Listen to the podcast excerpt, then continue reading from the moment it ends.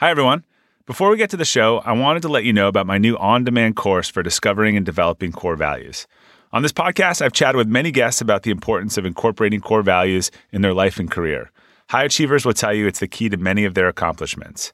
I get asked a lot by readers of Friday Forward and Elevate about the best way to do this, and I haven't had an easy answer to date. This course is that way. The course walks you through a tested method to help you brainstorm, refine, and test a list of personal core values. The course can be completed in about an hour, but it will prompt plenty of reflection and work in the days, weeks, and months that follow. Start discovering the principles that matter most to you and get better alignment. You can learn more about the course at corevaluescourse.com. I hope you check it out at corevaluescourse.com. Now let's get to the episode.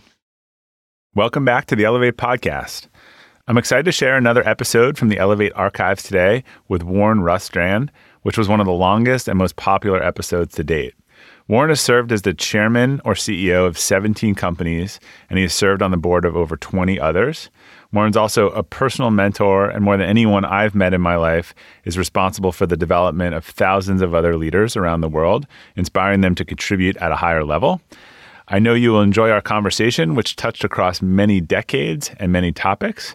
So, without further ado, Warren Rustand. He asked if he could speak in front of us. Yes. And he said, Mr. Vice President, prepare to be president.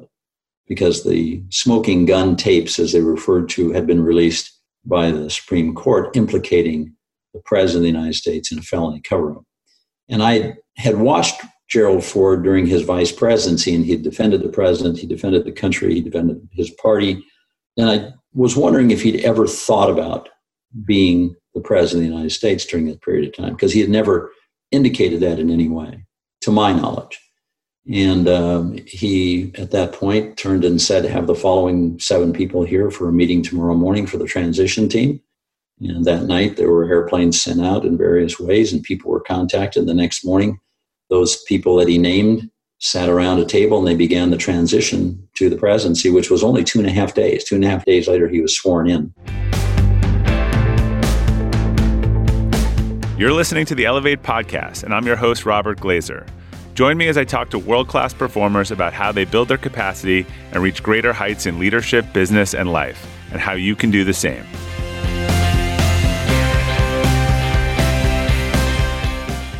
Warren, welcome. I'm excited to finally have you share your wisdom on the Elevate podcast today. Bob, thank you very much. It's really a pleasure for me to be with you, and I'm looking forward to our discussion. I I should have rebuttal time on that uh, that introduction. It was very, very thoughtful and nice, way over the top. I thought it was a eulogy for a second. I thought I'd actually died.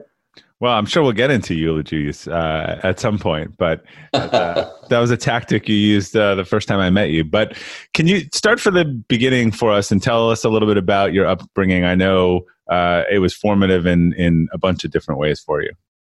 Well, it was. I grew up on an isolated farm in Minnesota, northwestern Minnesota, near the Canadian border.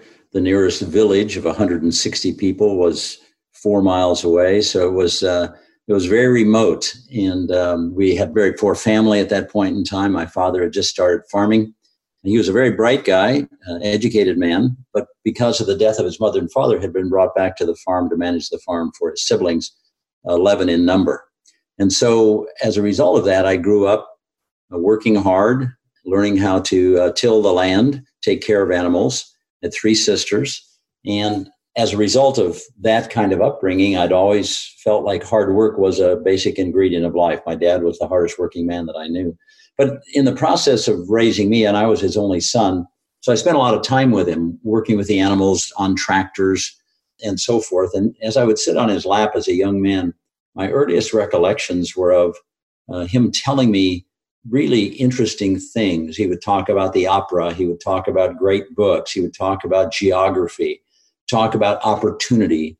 And I didn't realize until much later in my life that he was preparing me for a life that was unlike his own, that he did not see me staying on the farm. And as a result of that, he broadened my perspective and my horizons in a very interesting way. And I've always thought about that in my own fatherhood and, and grandparenting. You know, what's our role? I hope our role, or one of them, is to enlighten and to broaden and to create perspective and context.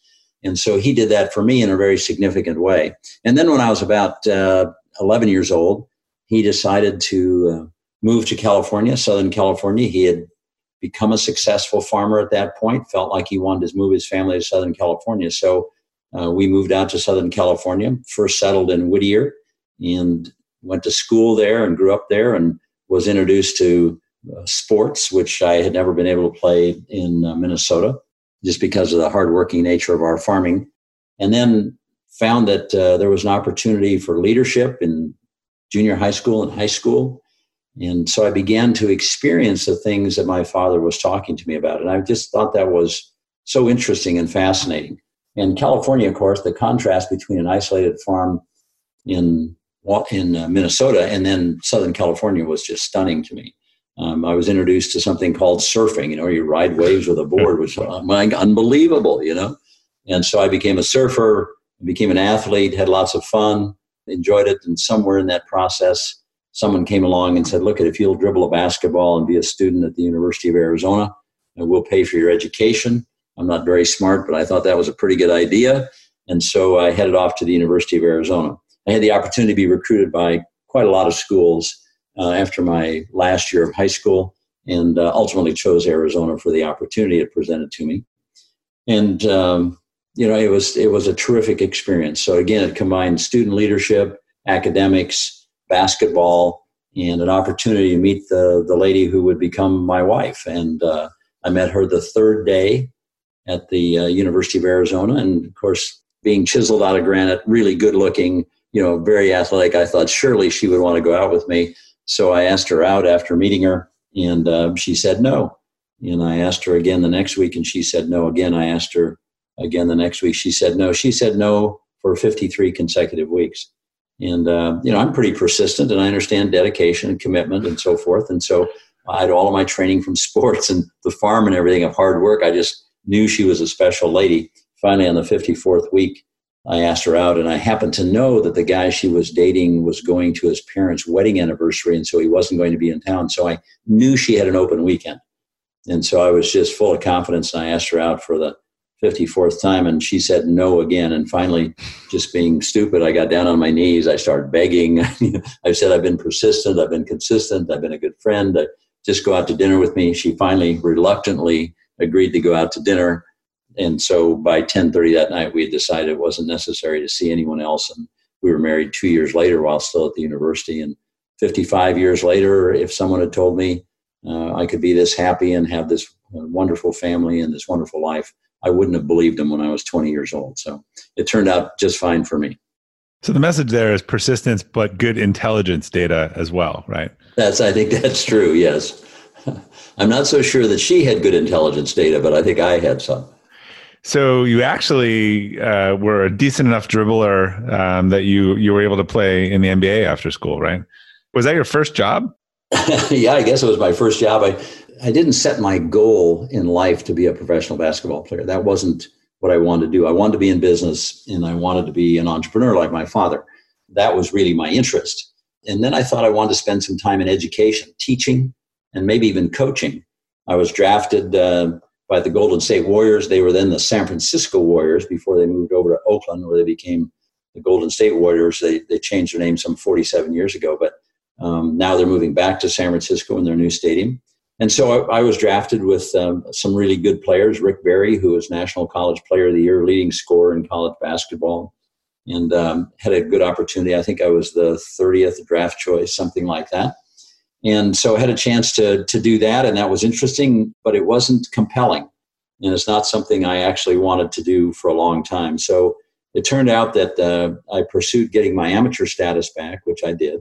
I then went to play for the Phillips 66ers, which was the number one AAU amateur team in the United States. Today, the NBA has a development league. When I played, they had the amateur athletic union, was like the development league. And so uh, I pursued that. We had a spectacular team.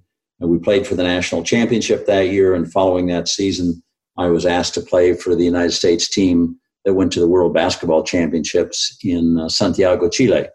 And uh, it was a wonderful experience for me, terrific experience to represent our country. And during that time, I had the chance to. Uh, we won the silver medal, didn't win the gold, but we beat the best team in the world at the time, which was the Soviet team in a triple overtime, which was a great, great uh, effort on our part. So, met some great people, had a great time representing the United States, and uh, felt really good about my experience there. Then I returned to the University of Arizona, where I became the assistant basketball coach and pursued a law degree for a while, and then decided I didn't want to be a lawyer, and pursued my uh, master's and started into a PhD program. So that's sort of the the opportunity I had at Arizona.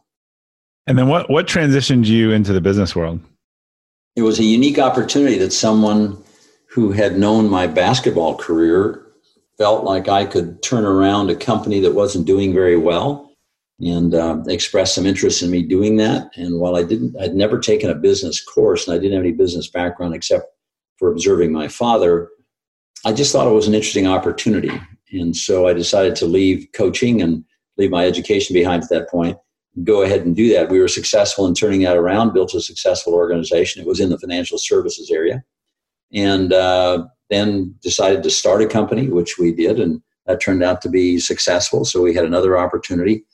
Um, and then uh, I ended up serving in government after that. So, uh, so I had a couple of experiences in my mid 20s in leading small organizations and found that there was a formula that seemed to work. And so I uh, had the opportunity to pursue that. And can you talk a little bit about that government was you you applied and were accepted to the White House Fellow Program, which is incredibly competitive and, and I had the opportunity to closely to work closely with President Ford and other people in the White House. I'd love to hear a little bit about how you got into that and, and what you learned working with him and, and about the stakes the stakes of the presidency became clear to you and the lessons you kind of took away about leadership on that? Well i appreciate that and stop me or interrupt me wherever you'd like because it can get kind of long and boring but uh, so uh, I, I, had led the second company and i was having lunch with some people and in that mix of lunch I was a retired four-star general who'd moved to tucson arizona.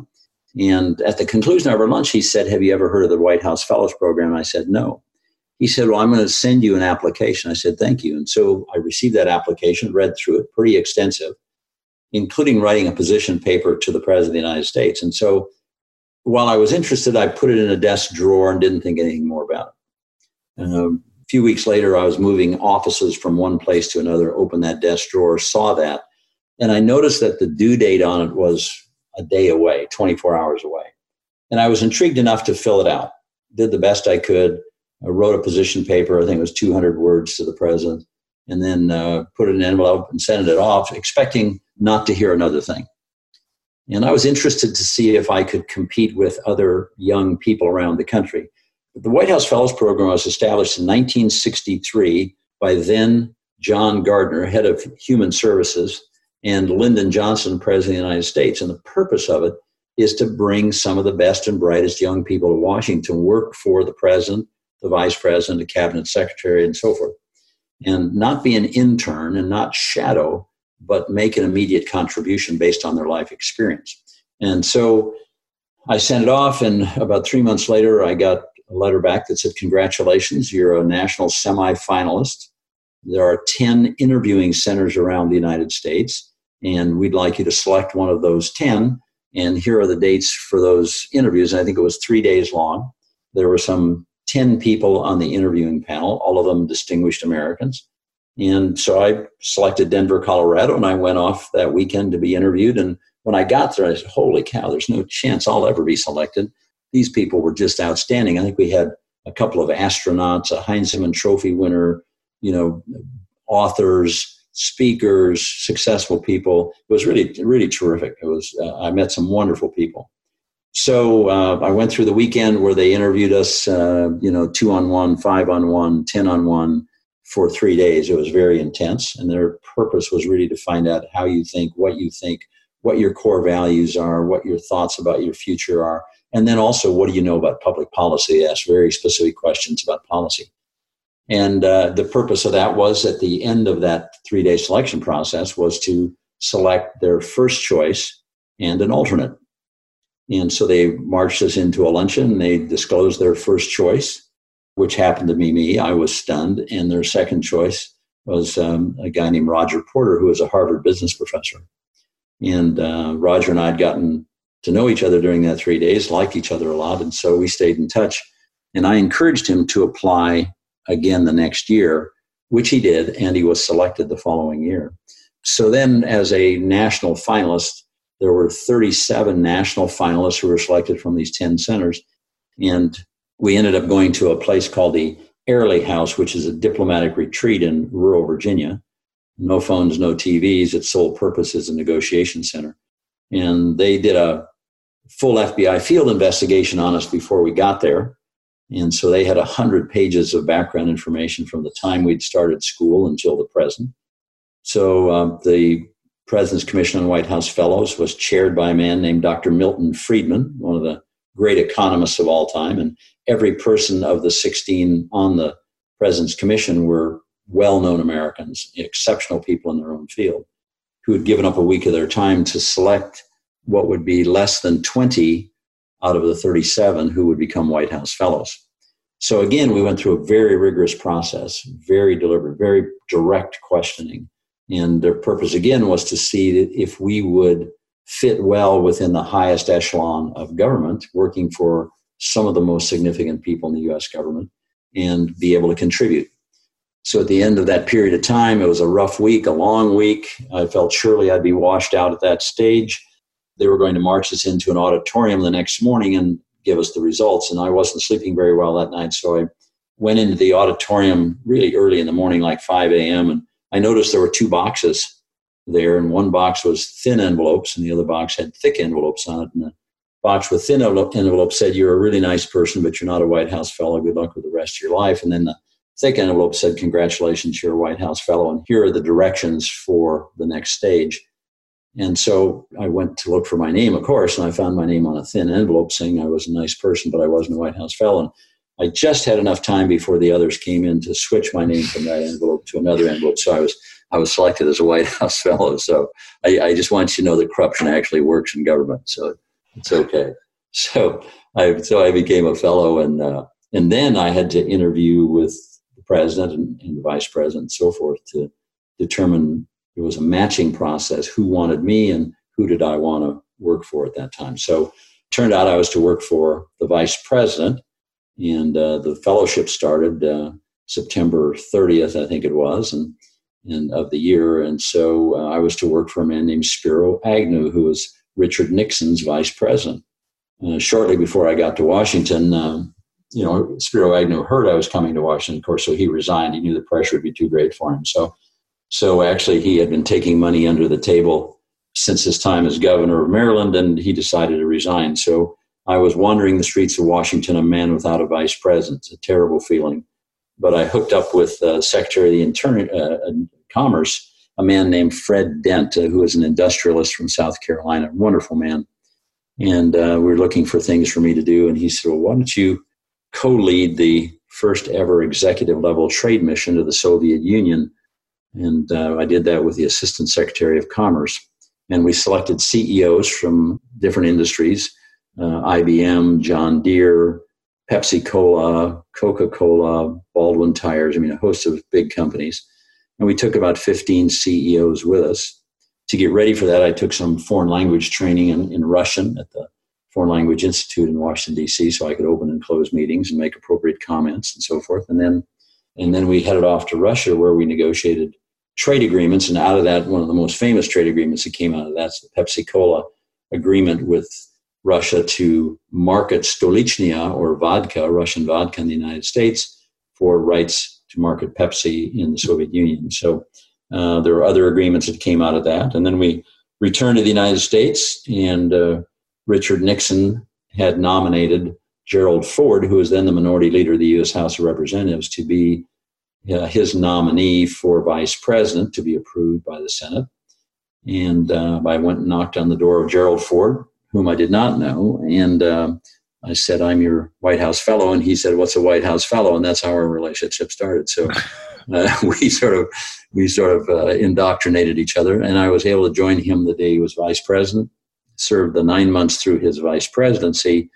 And then, of course, on August 6, 1974, we were informed that he uh, would become uh, the president of the United States. And so it was really a fascinating time. And so I was in the White House during the nine months of the Watergate scandal implicating Richard Nixon as president in a felony cover up of a burglary.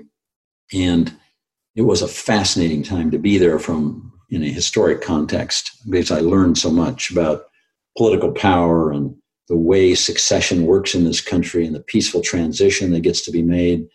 Yeah, it was a really amazing. I think part of that story was the fact that Richard Nixon was from Whittier, California, which is where we first landed when we moved to Southern California. In fact, he lived just a few doors down from him, and his brother Don Nixon lived a few doors down from us as well. So I went to school with members of the Nixon family in Whittier, which was very interesting. So I'd known of Nixon for a long time. And uh, to see him step down as president of the United States was pretty amazing. So Gerald Ford became the first vice president who was never elected to be vice president. And then he became the first president to be placed in office without having been elected. So he didn't have the same kind of relationship with folks when they get elected and feeling like he had to serve them as opposed to serving all. And his only interest was in doing the right thing for the country. And he was a terrific man, wonderful family, very thoughtful, very bright. He was the first president who had a graduate degree from an Ivy League university, had a law degree from Yale. He was an All American football player at Michigan, very well educated, very thoughtful, and had been in the Congress over 30 years as a representative from Grand Rapids, Michigan. So he was very knowledgeable. In fact, he was the only president who ever presented a budget to uh, the Congress and then briefed the press on that budget. He knew the budget so well, having been in Congress for so long and been on the Appropriations Committee, that he actually answered detailed questions about the budget, which was really pretty amazing. Yeah, that, that would not that would not happen today. Have you ever owned something that inspired you to up your game? Two years ago, I bought a dual suspension mountain bike for the first time, and it pushed me to ride trails that I had never been willing to try before. When we own exceptional things, they inspire us to do exceptional things. The all new Lexus GX has exceptional capability that will have you seeing the possibilities you never knew existed. Its advanced technology and luxurious interior mean that wherever you go, you'll never go without. The Lexus GX comes with available dynamic sky panorama glass roof, available front row massaging seats, best in class towing capacity, available 33 inch all terrain tires, and available multi terrain select. I've seen the new Lexus GX popping up all around my town, and not only does it have the capabilities to take you to new places on and off the road, but it's a great looking car. The new Lexus GX is ready to raise the bar for you. Live up to the all new Lexus GX Luxury beyond limits. Experience amazing at your Lexus dealer. Hey, Elevate listeners. Whether you're selling a little or a lot, Shopify is the partner you need to keep the cash register ringing for your e commerce business. Shopify is the global commerce platform that helps you sell at every stage of your business. Shopify helps you turn browsers into buyers with the internet's best converting checkout, 36% better on average compared to other leading platforms. I advise a lot of companies in the e commerce space, and almost all of them have migrated to Shopify. And as a buyer, what I love about buying from Shopify enabled sites is that they already know who I am, and I don't have to create a new account or enter all my payment info. The Shop Pay service makes it faster and easier to buy, which surely helps with conversions. Shopify powers 10% of all e commerce in the US, and Shopify's award winning help is there to support your success every step of the way. Sign up for a $1 per month trial period at shopify.com slash elevate, all lowercase. Go to shopify.com slash elevate now to grow your business no matter what stage you're in. Shopify.com slash elevate. So you ended up managing his schedule. Yes. Yeah. So I, as appointment secretary, my job was to manage everybody who went in, in and out of the Oval Office, his travel schedule, everything about his schedule, 24 7. And so got to know him very intimately and very well.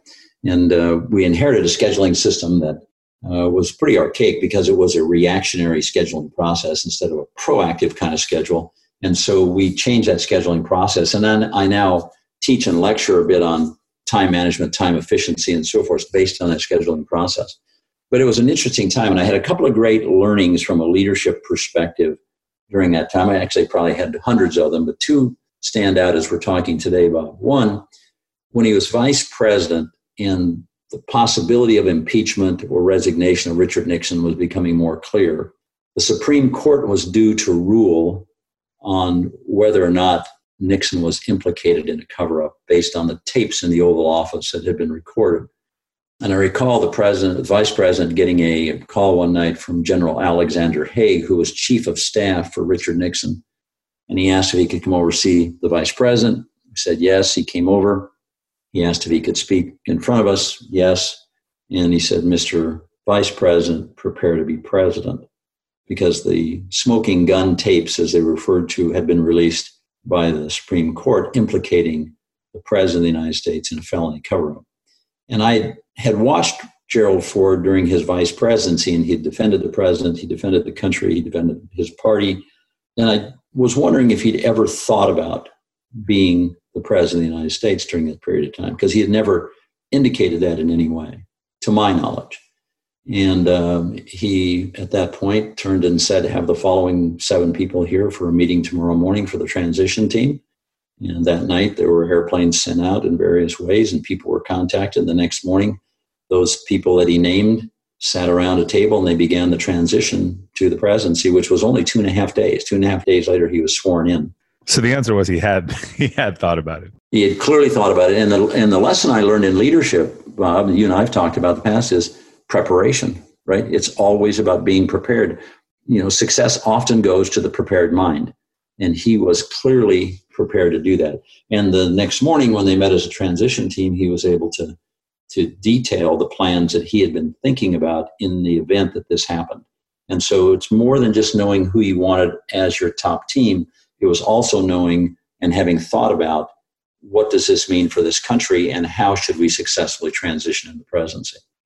Another interesting leadership story that I've shared with you is we were about 30 days into his presidency, and uh, it became apparent to me that, that this kid from Minnesota in Southern California wasn't as smart as, as experienced as uh, the people that I was working with at that time. And there were some just fabulous people in the White House who had an, had an effect on the government for the next 30 years following the Ford presidency. But people like Don Rumsfeld, Dick Cheney, Bob Gates, Colin Powell, Brent Scowcroft, Jim Baker. I mean, there were some really just talented, talented people uh, in and around the White House as the senior team. And it was my good fortune to be able to interact with them daily and learn so much from them. But as I spent time with them, I came to the realization that I wasn't, as I said, as experienced or smart enough or good enough and so I was afraid that I would make a mistake and it would become public knowledge and embarrass the president and humiliate the president. And as a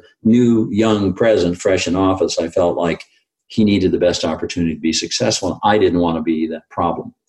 And so I decided I needed to resign. So I prepared a letter of resignation, and we had a meeting of some of those very same people I just talked about in the Oval Office with the president. I sort of lingered after the meeting was over as people drifted out. And I said, Mr. President, may I speak with you? And he said, Yes. And I said, Mr. President, and I recounted what I just told you not smart enough, not experienced enough, not good enough. Now, I'm afraid I'm going to mess up and, and it's going to be bad for your presidency and embarrass you. And I don't want to do that. And then here, Mr. President, is my resignation. And I placed it on the desk in the Oval Office. And he looked at the paper, didn't touch it, turned his chair to look across the south lawn of the White House and the Rose Garden and then turned back to me and said, Warren, the very fact that you've told me this qualifies you to be here. And the great lesson I learned was that by being honest, transparent, and vulnerable, he knew he could trust me.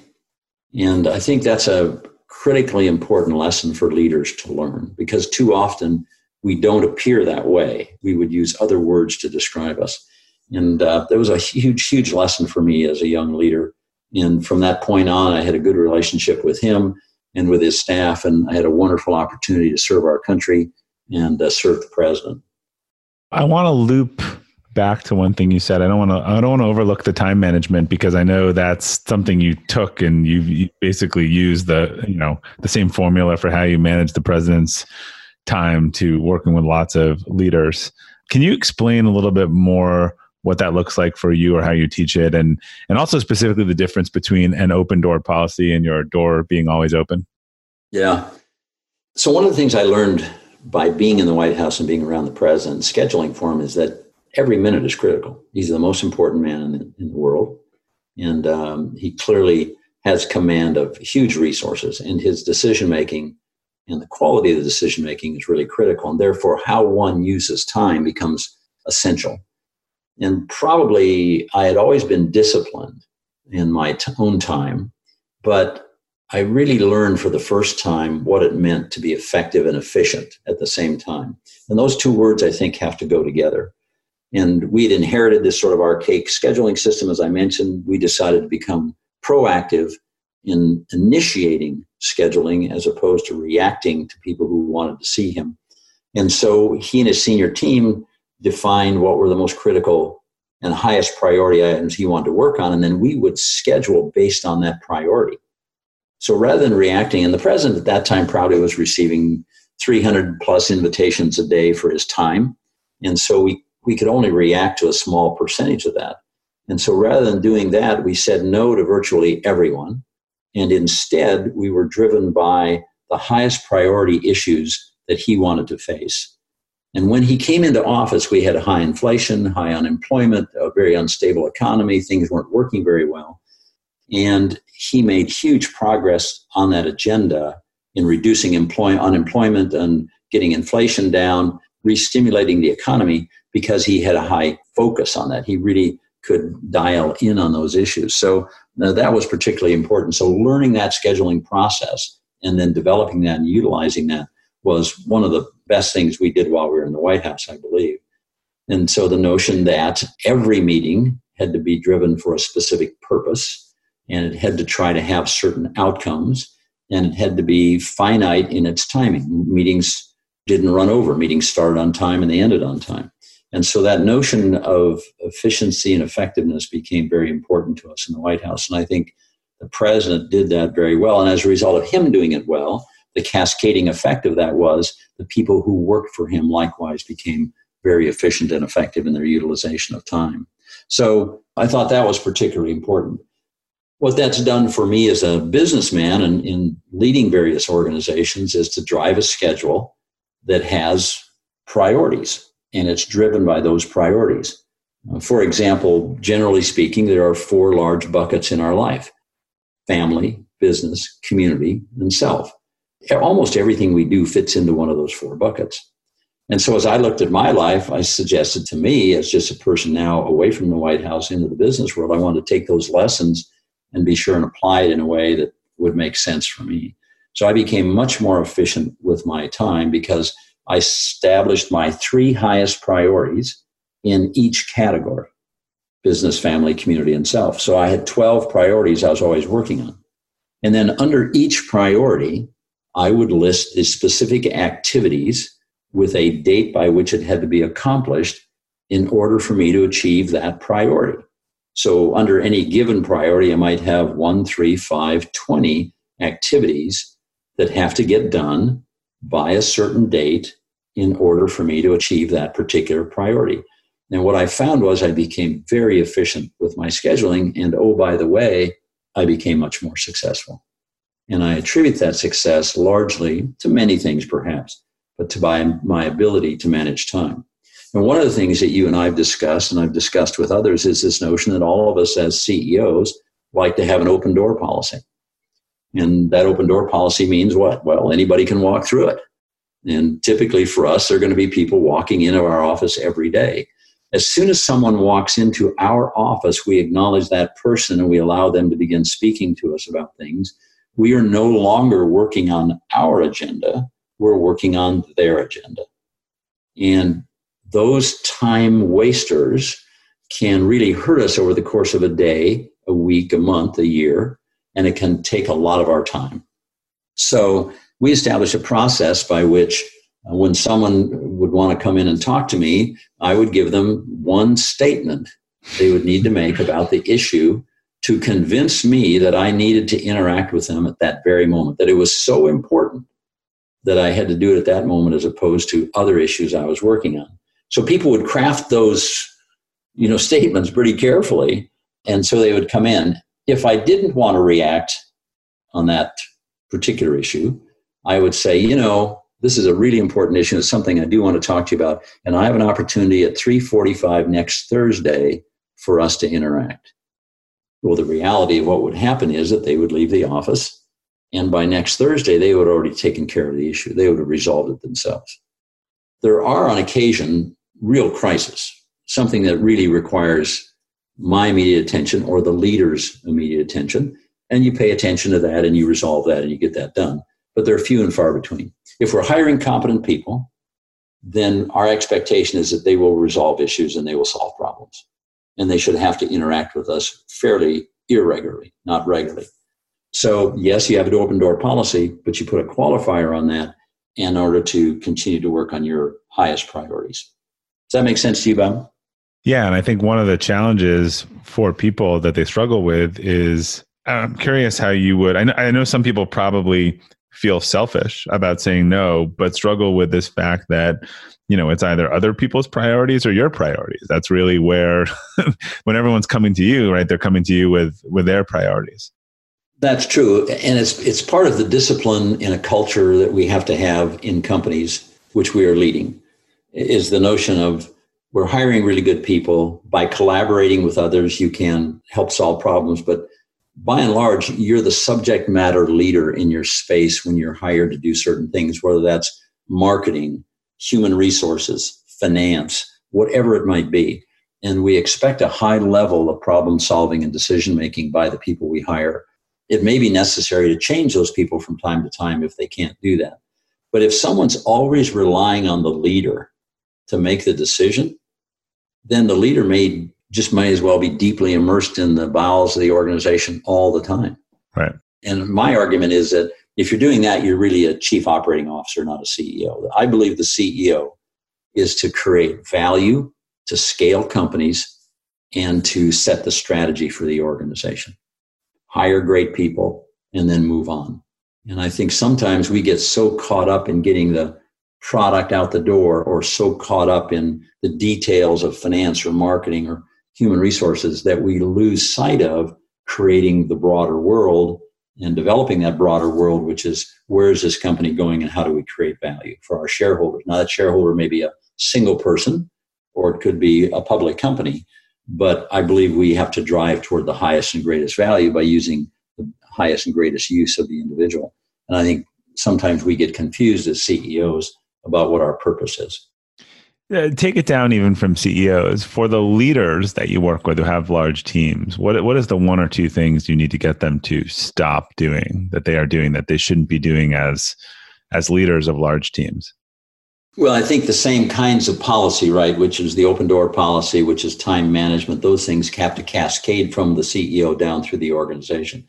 One of the things that is a danger to all corporations are these meetings that go on forever uh, this notion that uh, you start a meeting at 8 a.m., supposed to go to 9 a.m., and it's 10 a.m., and you're still in the meeting.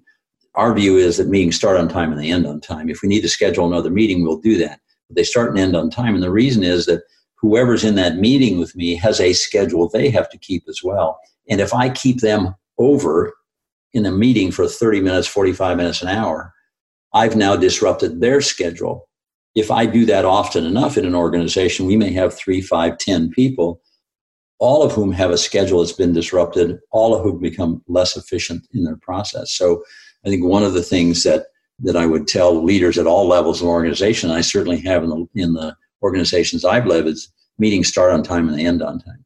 Schedules are meant for a reason. Agendas are there for a purpose, right? Don't have meetings without an agenda. Don't have meetings without a specific purpose don't have me people in a meeting who aren't prepared with that agenda and prepared to participate. So I think all of those things cascade through an organization in a way that makes organizations either more or less effective. Most times less. Yes. All right, we're going to take a quick break uh, for a word from our sponsors, and we'll be right back with Warren. When you're hiring for your small business, you want to find quality professionals that are right for the role. That's why you have to check out LinkedIn Jobs. LinkedIn Jobs has the tools to help find the right professionals for your team faster and free.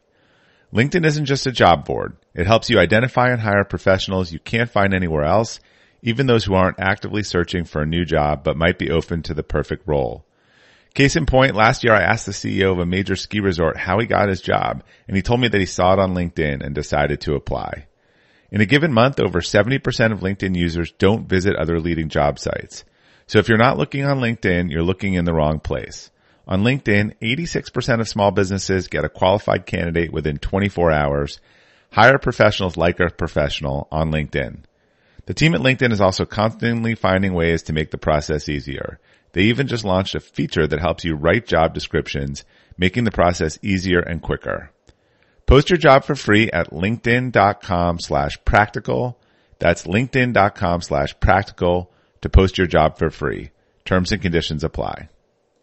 When you started your business, I'm sure you didn't dream about all those admin tasks like drafting proposals and contracts and tracking down payments. Of course you didn't, and that's why you need HoneyBook. HoneyBook's an innovative online management tool that organizes your client communications, booking, contracts, and invoices all in one place. It makes it really easy to run your business better. Professional templates, e signatures, and built in automation keep everything on track and make you look good. They can even consolidate services you already use, such as QuickBooks, Google Suite, Excel, and MailChimp. And that's why it's the number one choice for client and business management for freelancers and business owners. And right now, HoneyBook is offering our listeners 50% off when you visit honeybook.com slash elevate. Payment is flexible, and this promotion applies whether you pay monthly or annually. So go to honeybook.com slash elevate for 50% off your first year that's honeybook.com slash elevate. In 2004, Mike Zani and his partner started a search fund.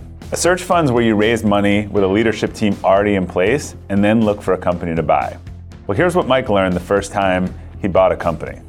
Bob, we were really pretty good at the strategy stuff and we were good at the financial side of things, knowing what to pay for a company. But when we finally bought the company, figuring out how to get the right people in the right roles and managing them was really hard, surprisingly hard, and we sucked at it. So Mike and his team used the predictive index to help them fix their people problems. Then when they bought and ran two more companies, they used the predictive index again. In fact, they became so enamored with the predictive index that you guessed it, they bought the company. Yeah, we bought a 60 year old technology company. I have to pinch myself. You know, I, I, get to run a company that helps people solve their people problems, designing teams, hiring, inspiring managers. And when it comes down to it, almost all business problems come down to people problems. So if you're trying to figure out how to get more out of your people, I'd recommend you go to predictiveindex.com slash elevate and request a demo of their product. That's predictiveindex.com slash elevate. And we're back with Warren Rustand. So, Warren, I wanted to get into one of the most influential aspects of your career as an educator, especially on leadership. And one thing that I've always admired about you and you speak about a lot is that you have such a clearly defined purpose and you've inspired family, friends, and the people around you to really lead similar purpose driven lives and, and have approaches that are driven by values. So, how or when did you define and articulate your values and purpose? Well, fairly early on, some of the influence in me, of course, was from my upbringing on a farm, hard work, dedication, commitment those kinds of things. Athletics played a big role in that because I found that the same things I learned on the farm hard work, dedication, commitment, effort, all that played well in an athletic context.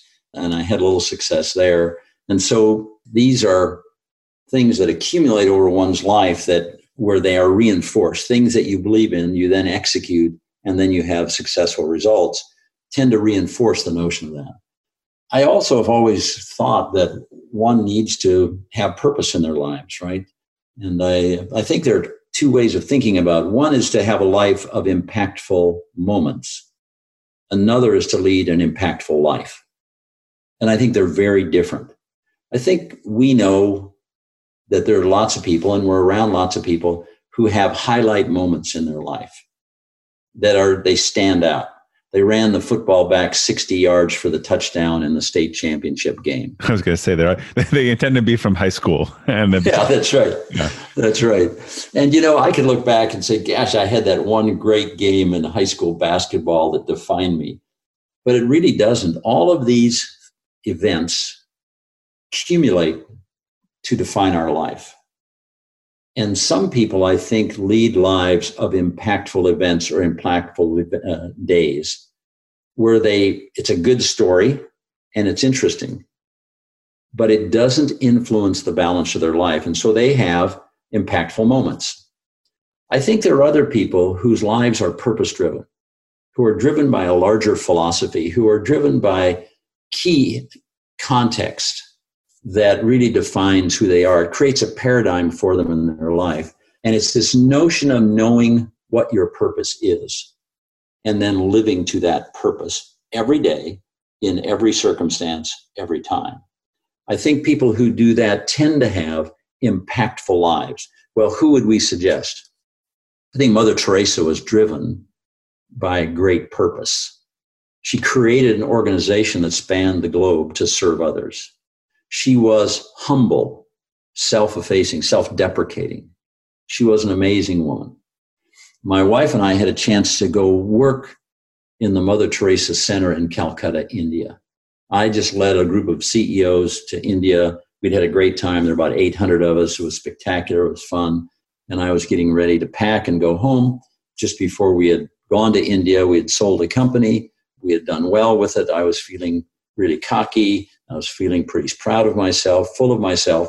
And my wife is the one who always brings me back down to earth and helps me refocus. And so as I was packing to get ready to leave for India, she said, Well, we're not going home. And I said, What do you mean? I'm, we got to get home, right? We got this money we got to spend. And so she said, No, we're going to work for Mother Teresa for two weeks. The first week is the Center of Dying Patients, and the second week is the Center for Adopted Children Under Five Years of Age with Special Needs. And I was taken aback by that, but my wife is brilliant and always right. And so I uh, said, Okay. So we went to Calcutta and after holding people in our arms who were living their last minutes, hours, days of their life, and listening to their stories and their conversations, um, it became readily apparent to me that life wasn't about material things. And it wasn't what we might often get caught up in in our lives. It, it was about their purpose, their relationships with other people, their families, the notion of serving others. And then we moved from there the second week to work in this adoptive center and we walked into a warehouse and there were probably 5,000 cribs in this giant warehouse, all filled with children who were missing a leg or an arm or an eye or had a cleft palate or in some way had a struggle or a challenge. And there weren't enough adults to serve them, to hold them, to kiss them, to love them, to feed them. It was just very difficult. And we worked really hard there for a week and, and came away again understanding essence of, of human behavior and the importance of just loving one another and knowing that these children may never be adopted. They may be in a circumstance like that for the balance of their life. And so it was a very humbling time for me, and it was very important for me to understand that. And I think that helped reshape and refine me in a way that tied me back to purpose. And that is to serve other people. And that is that we're here on planet Earth to make the earth better, to make people better to show love and kindness. And uh, we're caught up in a society today where that's not happening as often as it should. There are great acts of kindness and love every day that maybe don't make the news, certainly don't make the news, because controversy, yeah. disaster, catastrophe sells so much better in the media. But every day in my life, I find people, I'm sure you do too, Bob, that are generous, are kind, are loving, are fostering relationships that embellish and help one's life.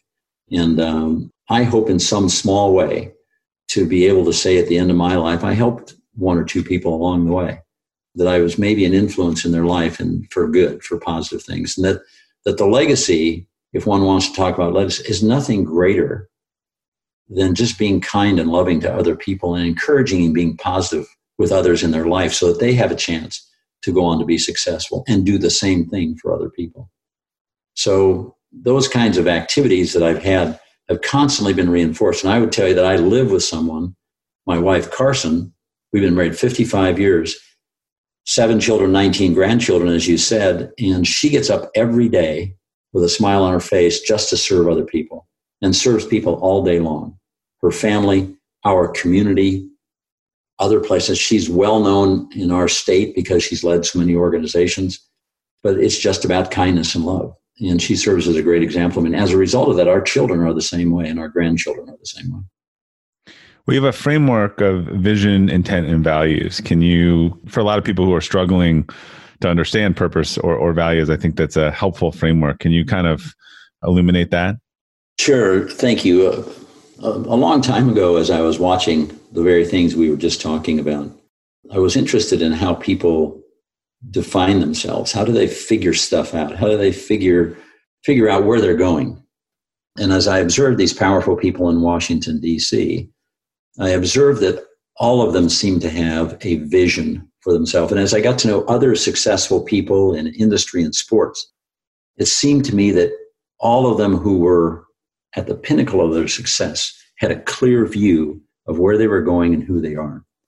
So as I worked with a framework that might develop that for myself, I came to three principles that seemed to resonate in the worlds that I was touching with very successful people. The first is clarity of vision. The second is certainty of intent. And the third is the power of values. Clarity of vision is really your purpose. It's where you're going, directionally where you're going. And I recall having a, a dinner one night with some mountain climbers, and we were just talking about where they were going. And I asked one young man, I said, Where are you going? And he, what are you going to do? And he said, well, I'm going to climb some of the highest mountains in the world. And I said, That's great. And I asked the second young man, What is it you're going to be doing? He said, Well, I want to climb the seven highest summits on the seven continents. And I said, Boy, that's really grandeur. And I asked the third young man, What are you doing? He said, I want to climb Mount Everest by the time I'm 25.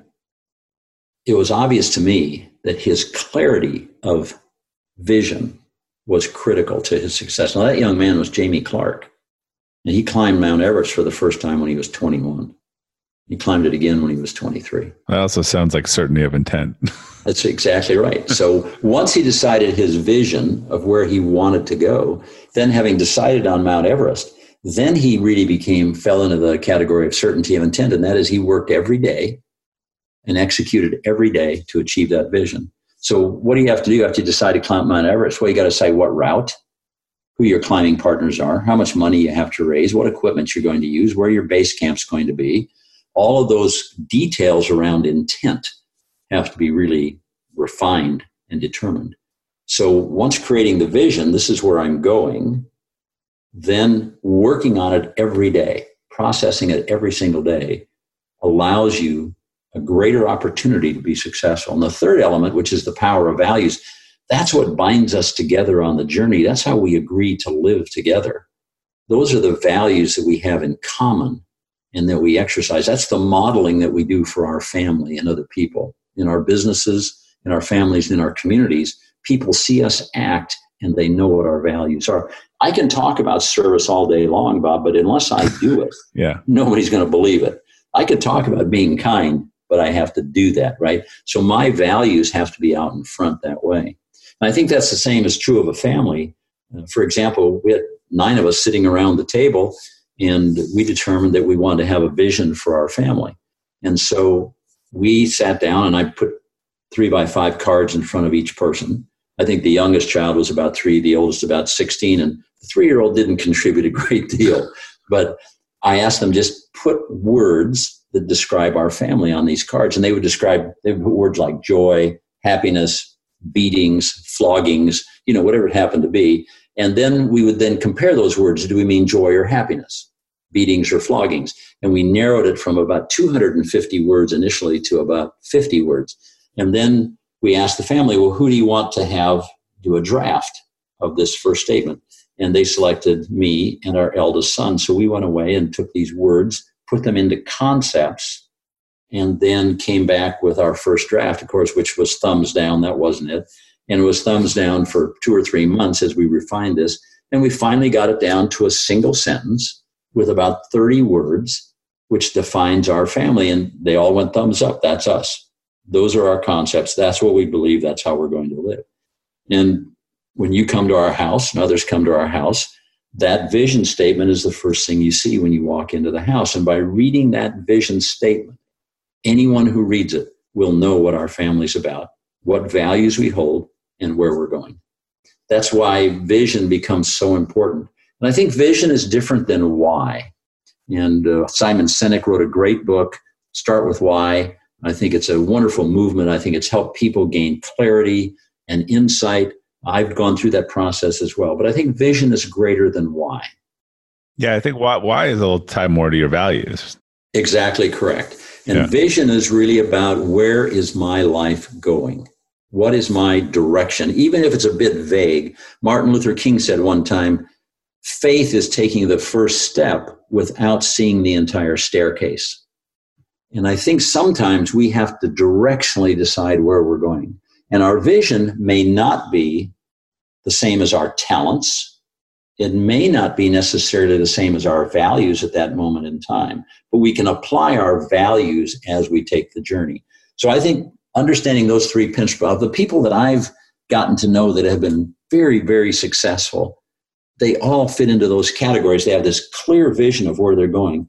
They have certainty of intent because they act on it every day, and their values are right. They wear their values very proudly and very loudly as they go about doing their daily work and life. And I think that's very important. I, is that what you were referring to, Bob? Yeah, exactly. And and as a corollary, right? You talked about th- that, we have some key moments of truth too uh, within our life in terms of figuring these things out.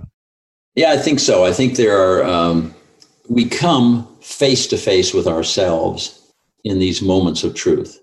And uh, these moments of truth are very powerful for us and very important, and they should redirect us or direct us. And I've had multiple moments of truth in my life where you come face to face with either life or death, different things that happen to you that alter one's perspective. Uh, a good example is a, a common friend of ours, I believe Ben Firth, who lives in Calgary, Canada. And uh, Ben is an outdoorsman. He's a snowboarder. He's a snow skier. He does all kinds of stuff. And Ben, as he tells the story, was heliboarding, taking a snowboard back into the, the deep powder and back in the country. They were dropped off. They, he and one friend were, were snowboarding down the hill. His friend was ahead of him, and his friend had cleared the area as Ben came down the mountain. And Ben suddenly realized he was in an avalanche, and the avalanche consumed him. And, uh, you know, it was tumble, tumble, tumble. It was harsh, it was difficult, and boom, it kind of spit him out at the end.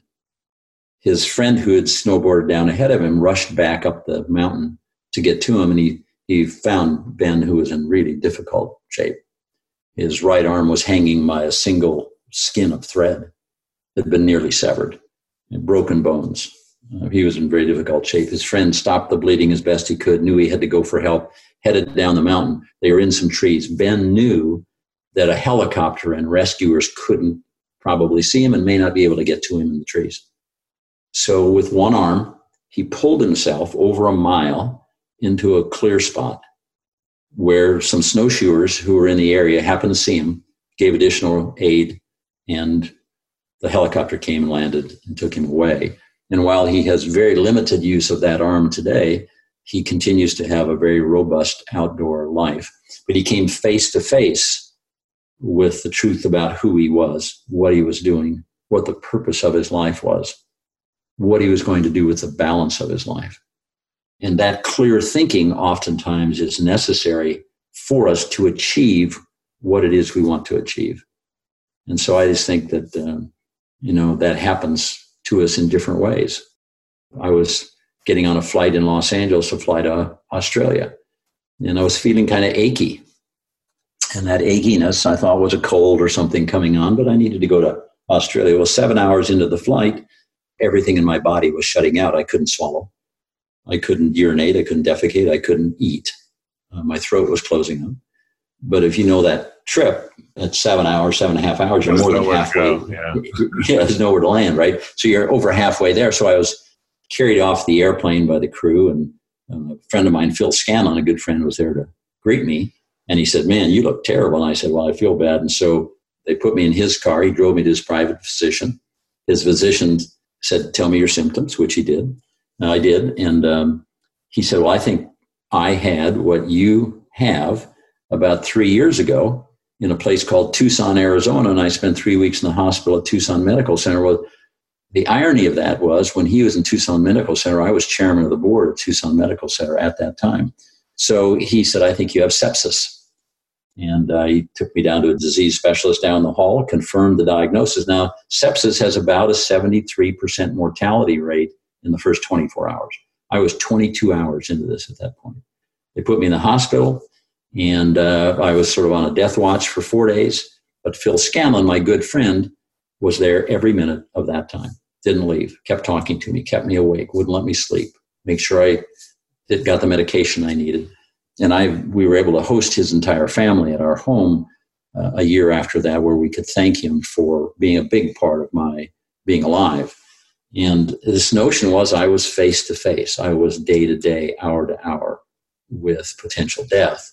And while I got through that, it creates a thought process which reinforces our purpose, our intent, and our values, and gives us the opportunity to make certain we're doing everything every day that we want to do and that's valuable to others. That's an incredible story. You know, for all the stories I've heard, I have not heard that one. So I'm always I'm always amazed when when you have new ones. Uh, it, the library goes on, which is why I wanted to make sure we we shared some of these today. But when we first really got to know each other, it was during a intensive five day leadership program that you led for Entrepreneurs Organization and I know when I came into that program, I really thought the focus was going to be on the mechanics of leadership and how to manage and how to lead. But the first few days were really about understanding ourselves, as I like to say, looking kind of in a big mirror. What is authentic leadership and why is it so important? And why do so many people struggle with it? Why do they struggle to just say what they feel or feel what they say or, or run a company or lead in a way that is actually incongruous with who they are? That's a great question. I think uh, authentic leadership at its core is being the true person, being ourselves in every circumstance and every situation. I think the world hasn't always credited people with being authentic. Um, I think sometimes being less than authentic has sells better out in the world. I've always wanted to be the same person on stage as I am off stage. And whether that's playing basketball and having a great game and then going into the locker room, I want to treat my teammates the way they wanted to be treated. I wanted to respond to the media the way uh, authenticity drives me. I wanted to be real to people. And, and while I've struggled with that on occasion, I hasn't always been haven't always been absolutely 100% accurate in that. That's something I've really worked at in my lifetime. And I hope that that people will see me as an authentic person. And the reason I mention names and stories and take family members with me when I speak and so forth is to be sure that I'm being authentic and that uh, I'm not stretching things beyond the bounds of propriety. So I think there's this notion of being authentic, which is being vulnerable, honest, and transparent. And I think sometimes that's challenging because um, whether we're terminating an employee or we're making a sale or we're doing a number of things, the opportunity to embellish, the opportunity to make us bigger than we are, or change one's perspective of us to accommodate the moment is something that's easy to do. We have to be very careful not to do that. I think authentic leadership is based on living principles that are acknowledged by you. And that's why I think vision, intent, and values are really important and they need to be worn on our sleeve and put out in front.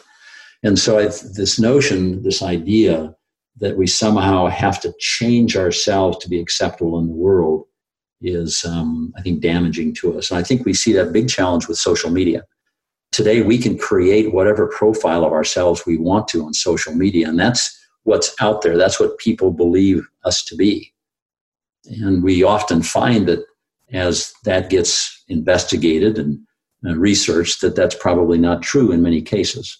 That people, in fact, create a profile.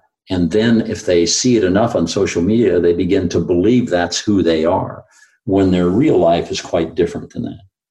And so I think we have to be very thoughtful about who we're putting out there as you know us as an individual how do we put ourselves out there what do we say about ourselves that's why it's easy for me to talk about my own failures, right? I've had plenty of failures.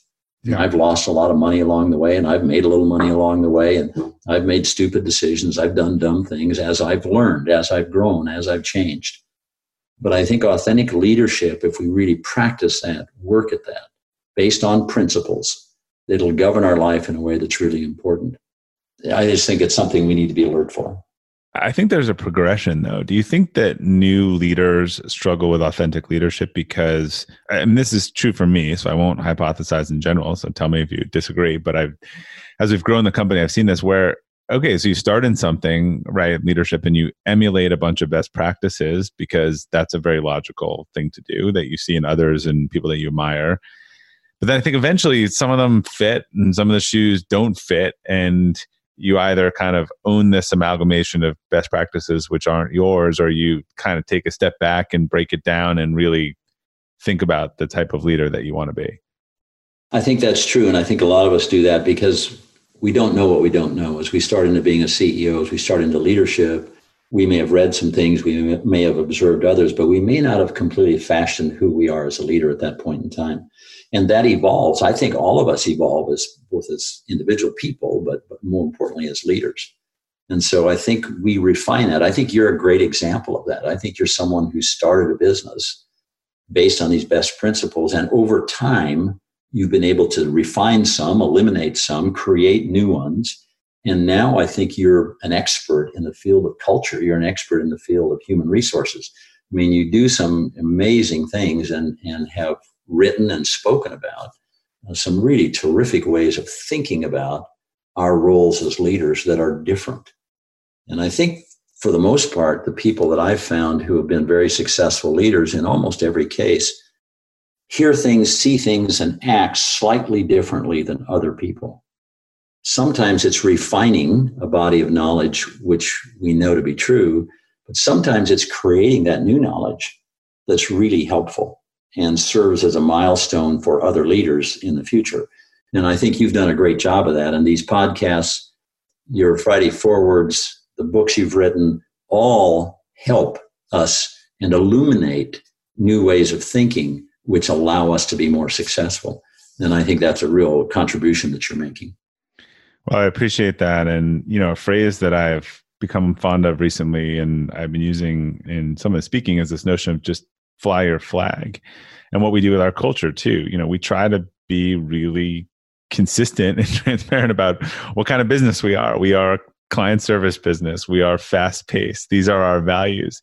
It's not for everyone but if we can fly that flag and, and get the right people who that's what they're looking for then it should be a good match. I i always struggle with a with a you know the hyper competitive workaholic ceo who just has a problem owning that and telling people that there's people like that out there. And they said, "Hey, I am a competitive workaholic. If that if that's what you like and you're like that, like come work with me." But instead, they say a bunch of other things that aren't really true, and then people come work with them and they realize that they are a workaholic and they do value competition and it's a bad fit. So I do think that if people just fly their flag, they will.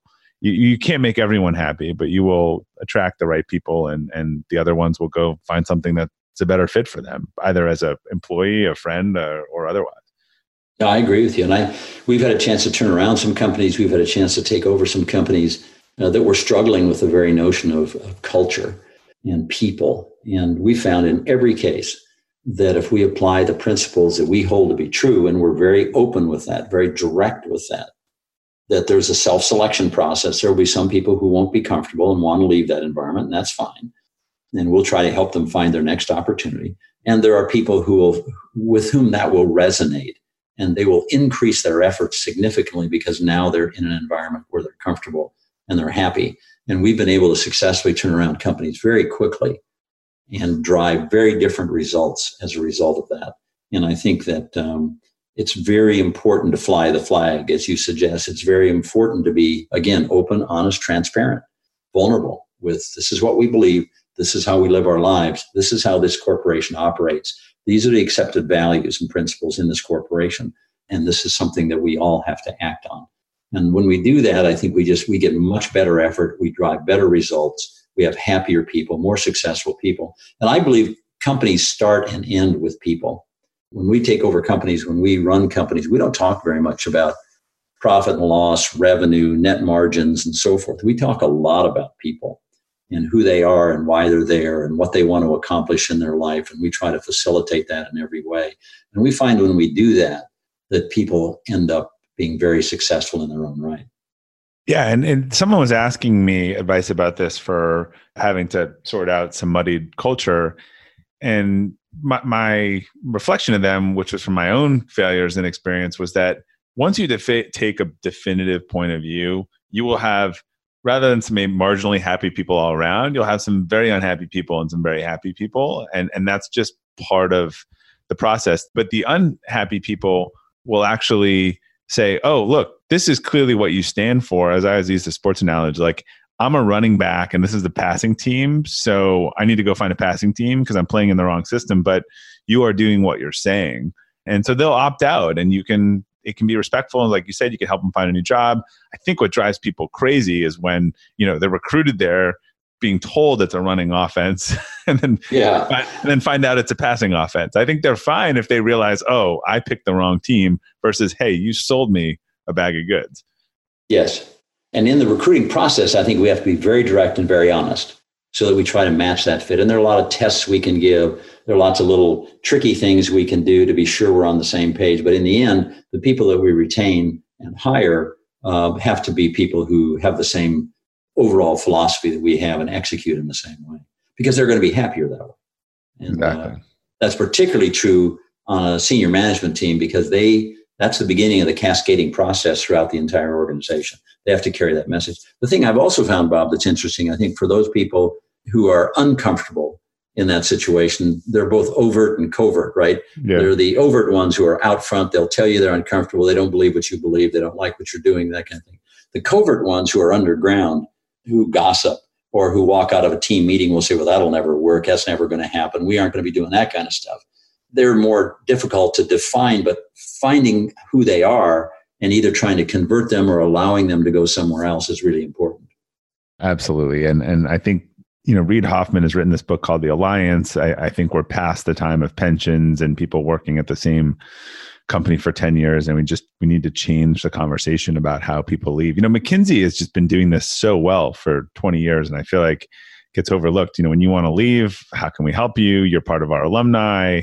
Probably their biggest lead generation source is, you know, ex McKinsey alumni who hire McKinsey. They've always felt like, oh, well, if people are going to leave our company, let's make sure they leave on the on the best way possible. But somehow that has been overlooked. Well, yeah, I think that's true. And when we when we make key hires, we we're very honest with them. We say, look, you're not always going to be working here. There are going to be other opportunities that are going to take you away, but we're going to make you a better person by you being here.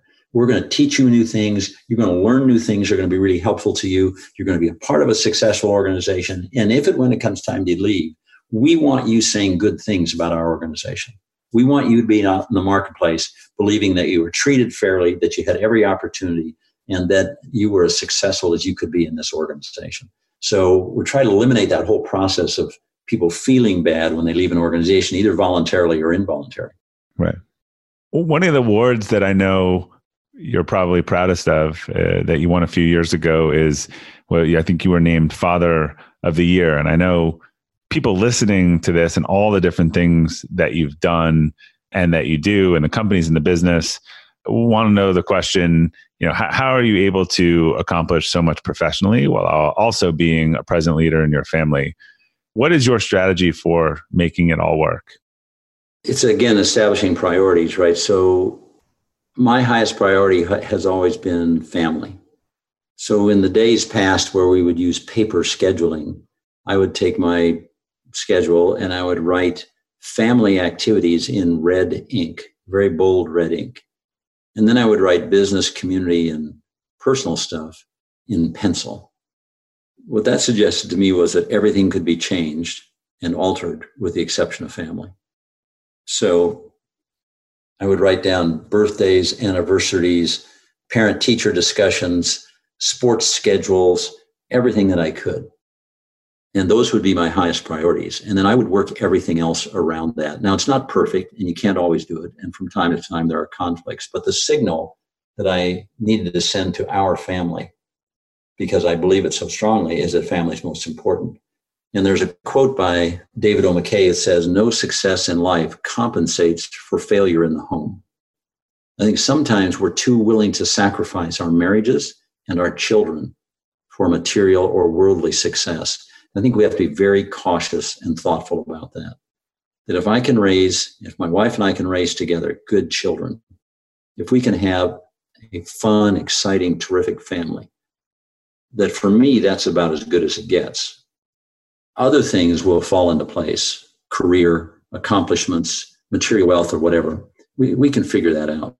But maintaining a close family is really important. And it was interesting when they announced that Father of the Year. The first thing when they came and told me I'd been selected, I said, I'm not worthy of this. I, I said, number one is you need to ask my family, and I, I don't think they would vote for me. So I think you, you got to check with my family first.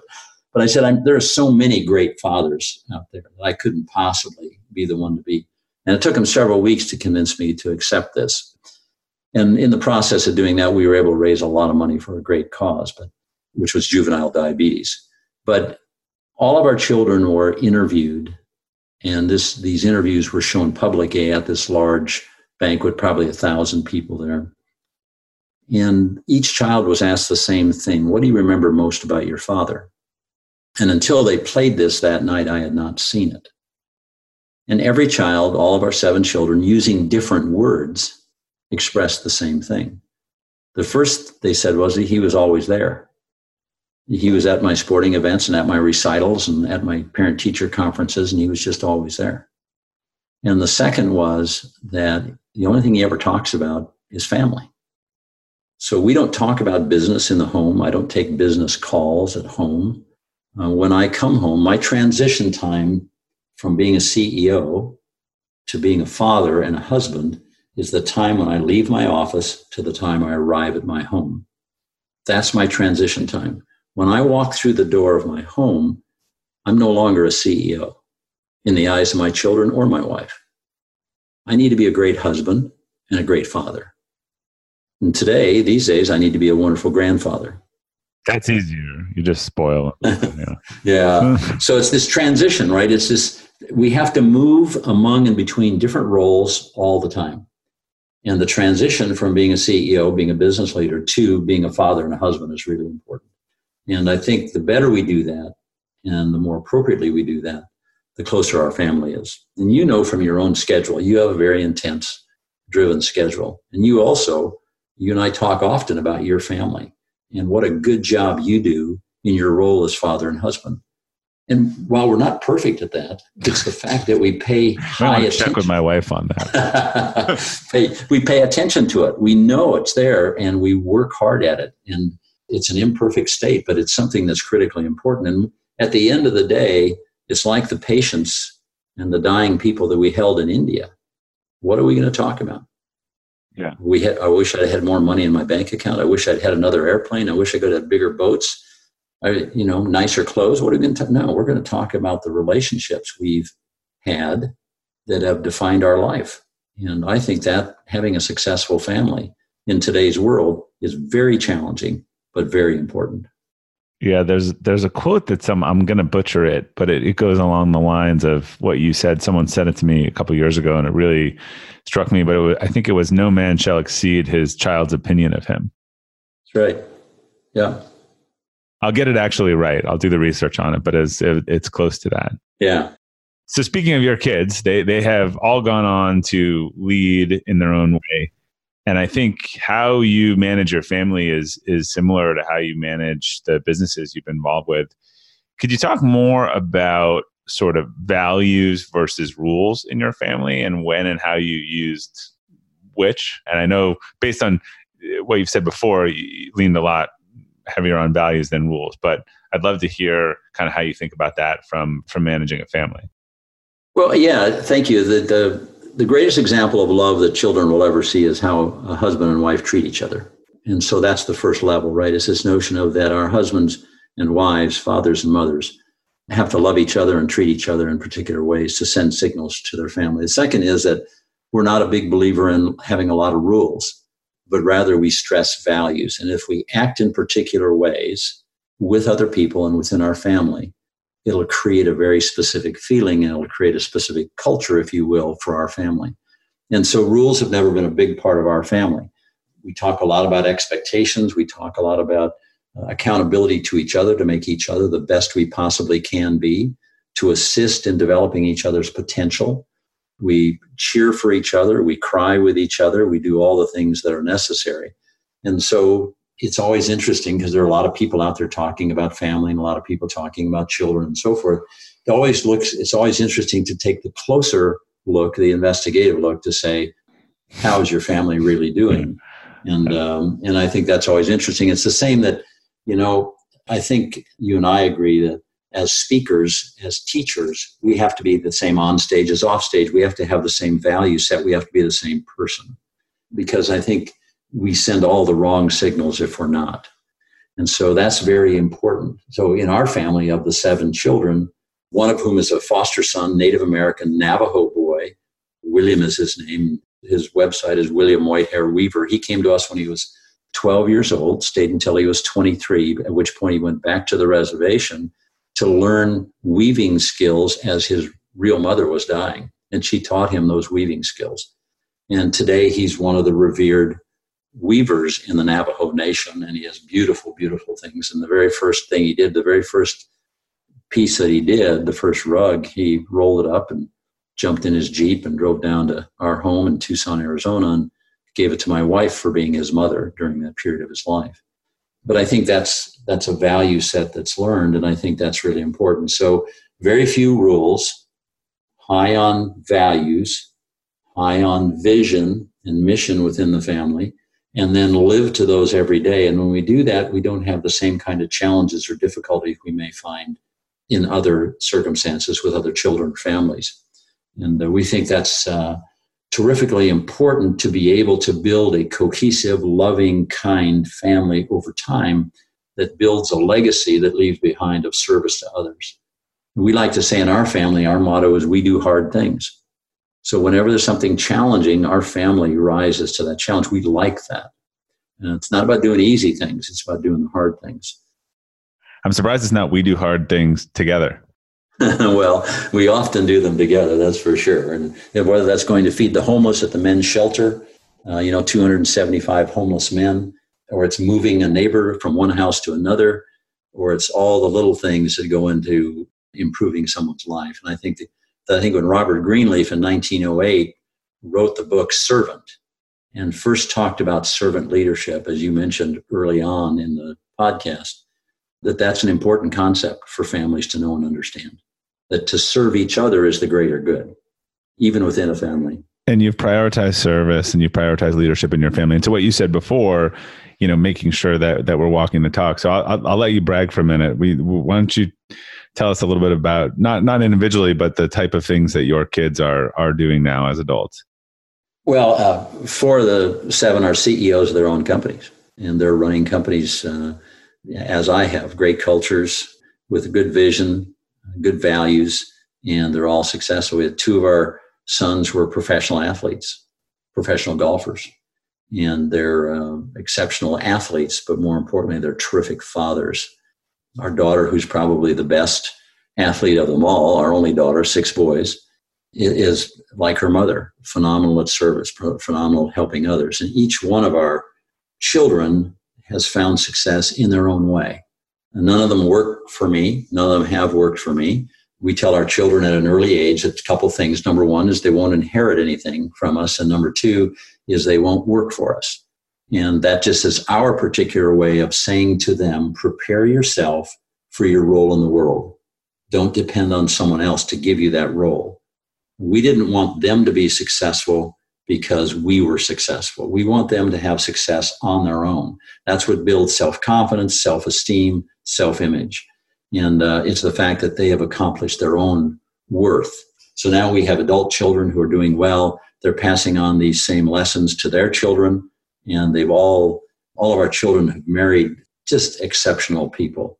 Um, six women, uh, one man have joined our family, and uh, we live together on a common piece of property in Arizona. Uh, it's a small farm within the city, and uh, they've built homes there. Our daughter recently moved away to Seattle with her husband for a unique opportunity with her three children, but aside from that, all of us live together. And so when I go home in that transition period we talked about, in our home, I'm going to have a few grandchildren and a couple of kids, and we're just all on the property together, living and working together, and raising animals and having gardens and playing and having fun. Every Sunday, we have a Sunday afternoon at four o'clock. We have a family dinner when all of us come together uh, every Sunday and just uh, enjoy talking to each other, having fun with each other, playing, eating. We're a very physical family, so we're usually involved in games and crazy stuff. But so yeah, so our family is uh, a lot of fun. If someone had, and I came from a family that was about 25 degrees off dead center, and maybe some of your listeners know what I'm talking about. It wasn't quite all there, uh, but I married into a family that really was a terrific family. So a lot I know about husbanding and being a father and so forth came from that family and from my wife who had had a good experience in that family. And so I had to learn how to be a father and, and how to be a husband and so forth, perhaps different than some. And so learning that was very important to me, and then executing on that likewise was very important. So I like to think that we have a great relationship that that I have and my wife has a great relationship with our children. She's the most revered member of our family. We're clearly a matriarchal family. Whatever she asks our children to do, they do without question. They do without asking why. They just do it because she asked. She's an amazing woman. I've been fortunate to just hang on. We just celebrated our 55th wedding anniversary and so for every anniversary, she gives me a, a one year contract. You know, I've been looking for a long term contract my whole life. She won't give it. She gives me a one year contract. And then at the bottom, it says you're still on probation. So there's not even an auto renewal? Yeah, there's nothing. I don't get an automatic renewal. There's no pay raise. There's nothing I get, you know? Well, for anyone listening, it's clear that you're a talented storyteller, and there's so many more stories we could we could go on for hours. I'm I know a lot of people have asked you and they're surprised you haven't written a book yet. Is it in the works? Is that something you're considering? Should we be looking forward to that? Well, I don't know if you should be looking forward to it, but it's it's uh, we're about five chapters into a book right now. A lot of people over a lot of years have asked me to do some writing about some of the stuff we've talked about today, Bob, and so I plan on doing that, and hopefully I can use some good examples like you in the book, people who have found real success and and are doing such great work. So um, I, I, think yes, by the end of the year we'll have a book out and published, and uh, we're working hard at it. All right, well, we'll have you back to talk about it. Well, it's really great to talk with you. Not only do you ask good questions, but um, th- and this is not solicited in any way. When you and I have had a terrific relationship for several years, and it's been an opportunity for me to watch you grow and change. And uh, the things you're doing within your company, within your family, and for other people resonate greatly with me because I think you're exhibiting the kind of values and behavior that are servant based. And I find that to be very attractive and very helpful to other people.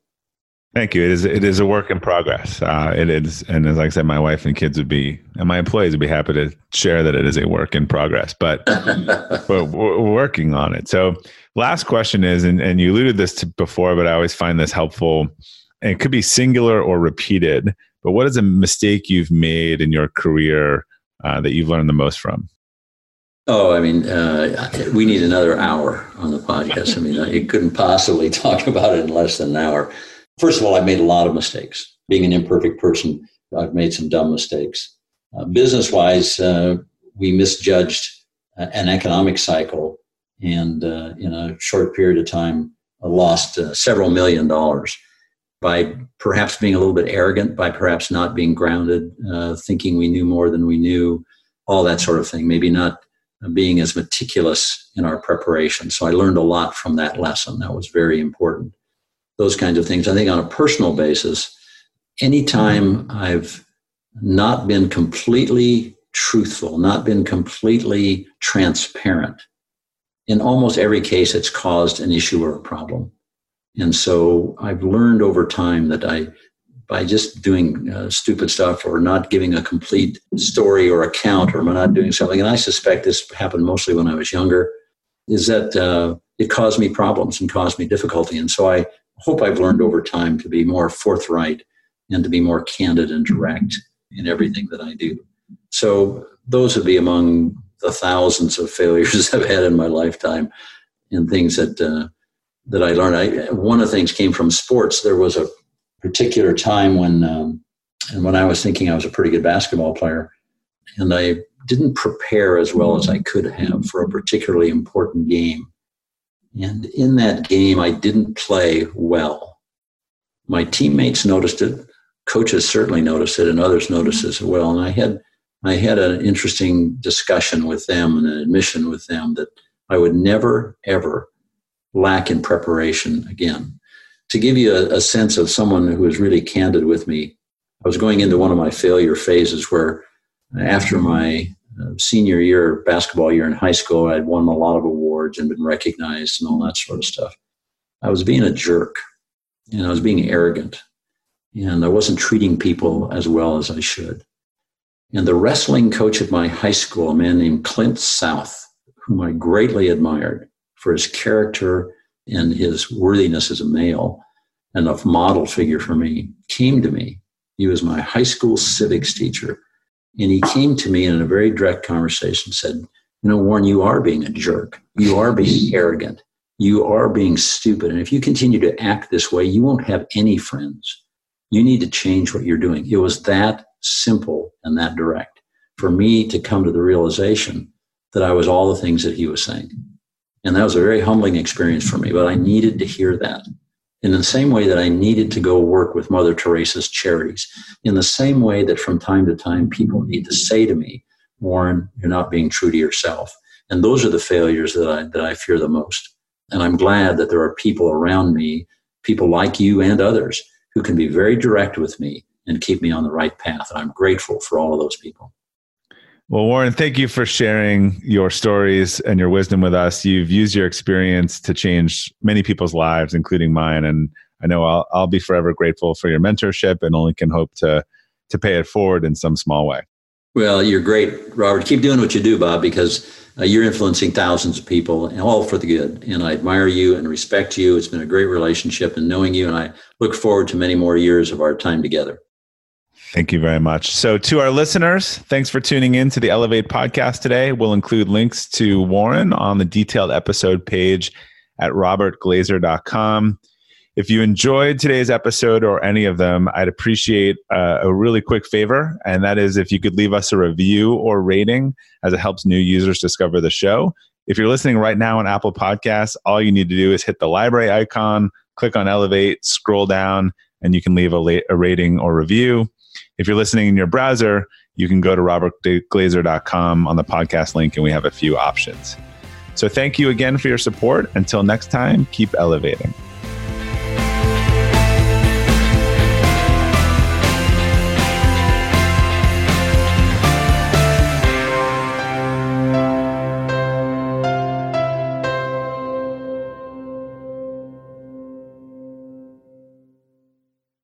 This episode is brought to you by the Yap Media Podcast Network. I'm Hala Taha, CEO of the award winning digital media empire, Yap Media, and host of Yap Young and Profiting Podcast, a number one entrepreneurship and self improvement podcast where you can listen, learn, and profit. On Young and Profiting Podcast, I interview the brightest minds in the world and I turn their wisdom into actionable advice that you can use in your daily life. Each week, we dive into a new topic like the art of side hustles, how to level up your influence and persuasion, and goal setting.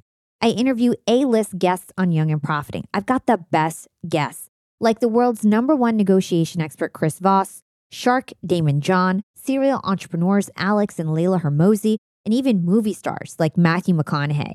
There's absolutely no fluff on my podcast, and that's on purpose. Every episode is jam packed with advice that's going to push your life forward. I do my research, I get straight to the point, and I take things really seriously, which is why I'm known as the podcast princess and how I became one of the top podcasters in the world in less than five years. Young and Profiting Podcast is for all ages. Don't let the name fool you. It's an advanced show. As long as you want to learn and level up, you will be forever young. So join Podcast Royalty and subscribe to Young and Profiting Podcast, or YAP, like it's often called by my YAP fam, on Apple, Spotify, Castbox, or wherever you listen to your podcasts.